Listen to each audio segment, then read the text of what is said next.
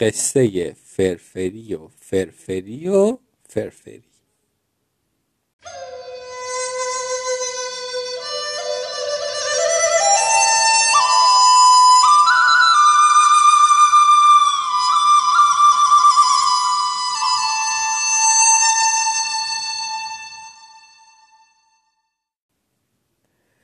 برای این به شادی فرفری می‌گفتن فرفری خانوم چون که اون راستی راستی فرفری خانوم بود. اونقدر موهاش فرفری بود فرفری بود که نگو. و از اون مهمتر اونقدر بلند بود اونقدر بلند بود که نپرس. ولی چرا اینقدر بلند بود؟ برای اینکه انقدر زود زود بلند می‌شد انقدر زود زود بلند می‌شد که نگو و نپرس. مامان فرفری خانوم از صبح تا شب چهار بار ماه اونو کوتاه می‌کرد. تازه شب که باباش به خونه میومد تا قبل از خواب دوبارم اون موهاش رو کوتاه می‌کرد. امه و خاله و دایی و امو هم هر بار به خونه اونا میومدن هر کدوم چند بار موهاش رو قیچی قیچی می‌کردن. ولی بازم موهای فرفری خانوم اونقدر زود بلند می‌شد که همه خونه رو پر می‌کرد. و خونه مثل یه جنگل بزرگ و تاریک می‌شد. از اون بدتر دیگه نمی‌دونستم با موهای پیچیده شده فرفری خانم چیکار کنه. همیشه جلوی در خونه اونا هفت یا هشت کیسه پر بود از موهای فرفری خانم. اگه یه روز یه پنجره خونه باز میموند ماه فرفری خانم از پنجره میریخت بیرون. راه میافتاد توی کوچه و خیابون. اون وقت همه پیاده روها همه باخچه ها جوی آب خیابون رو پر می‌کرد. ماشینا آدما گربه ها یا موشا توی موهاش گیر می‌کردن. موها حتی از درختها بالا می‌رفتن می‌رفتن رو شاخه ها. برگا و لونه کلاقا با همه جوجه هاشو میپوشوندن.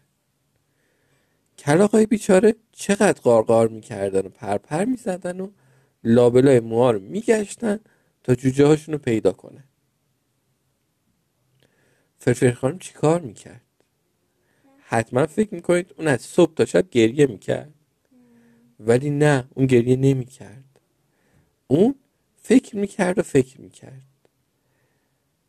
اگرچه اونقدر دردسر موهاش زیاد بود که هیچ کسی نمی‌فهمید چه فکری می‌کنه اما هیچ کس اصلا نمی‌فهمید که اون اصلا داره فکر می‌کنه.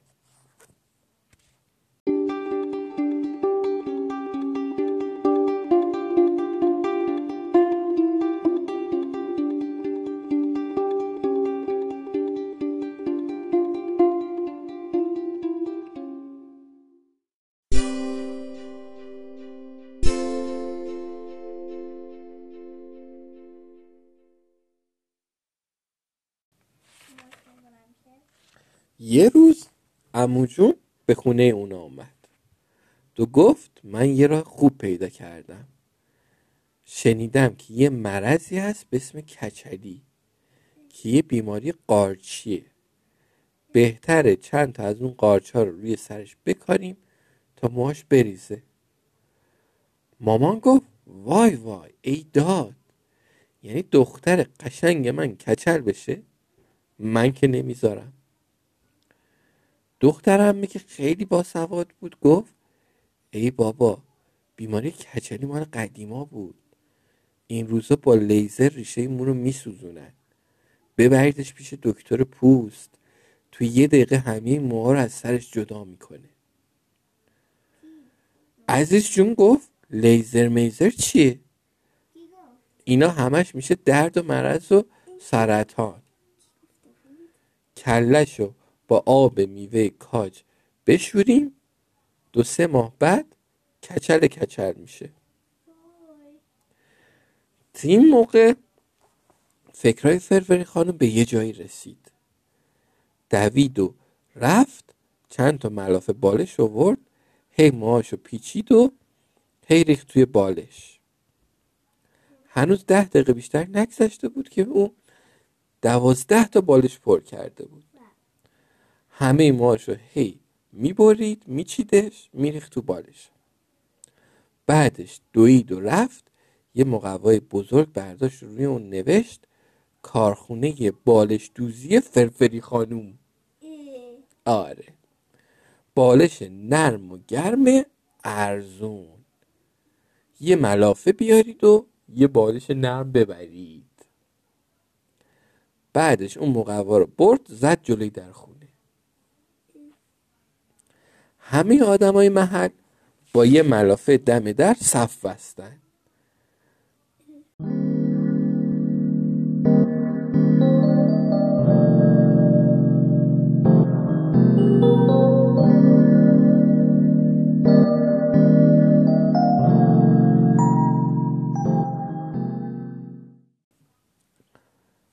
با اینکه فرفری خانم بالشاشو خیلی ارزون میفروخت بعد یه مدتی خیلی ثروتمند شد. انقدر ثروتمند شد که یه مغازه خرید برای خودش.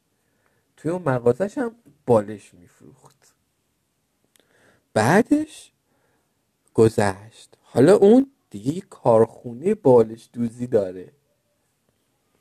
صد نفر بیشترم توی کارخونه اون کار می‌کنه همین روزا کارخونه های دیگه هم راه میندازه که می‌خواد توی اون تشک موی فرفری خانومم بفروشه. بعدش می‌خواد لحاف موی فرفری خانوم بفروشه. یک هم که دیگه بگذره بعدش می‌خواد مبل پر شده با موی فرفری خانوم بفروشه. آره. تازه پارچه بافته شده از موی فرفری خانوم کاموای موی فرفری خانوم پتوی موی فرفری خانوم هر چی دلتون بخواد از موی فرفری خانوم درست می‌کنه. همیشه هم فرفری خانوم دراز می‌کشه موهاشو می‌ذاره اونجا می‌برن و چیزای خوشگل درست می‌کنن و فرفری خانوم هم همش داره فکر می‌کنه و فکر می‌کنه و بعضی موقع ها میخنده. شایدم بعضی موقع بگیره بخوابه. قصه ما به سر رسید. فرفری خانم قصه ما پولدار شد و به همه خواسته هاش رسید.